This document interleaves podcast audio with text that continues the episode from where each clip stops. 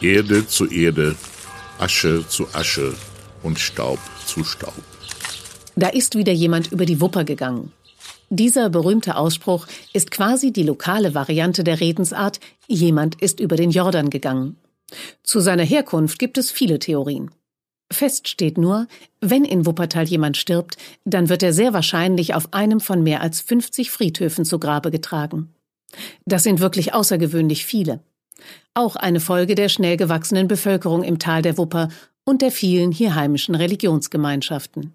Auf dem Unterbarmer Friedhof gibt es sogar eine sogenannte Millionärsallee, wo sich reiche Tuchhändler mit imposanten Grabstätten Denkmäler für die Ewigkeit setzten. Zum Beispiel die Familie von Friedrich Engels.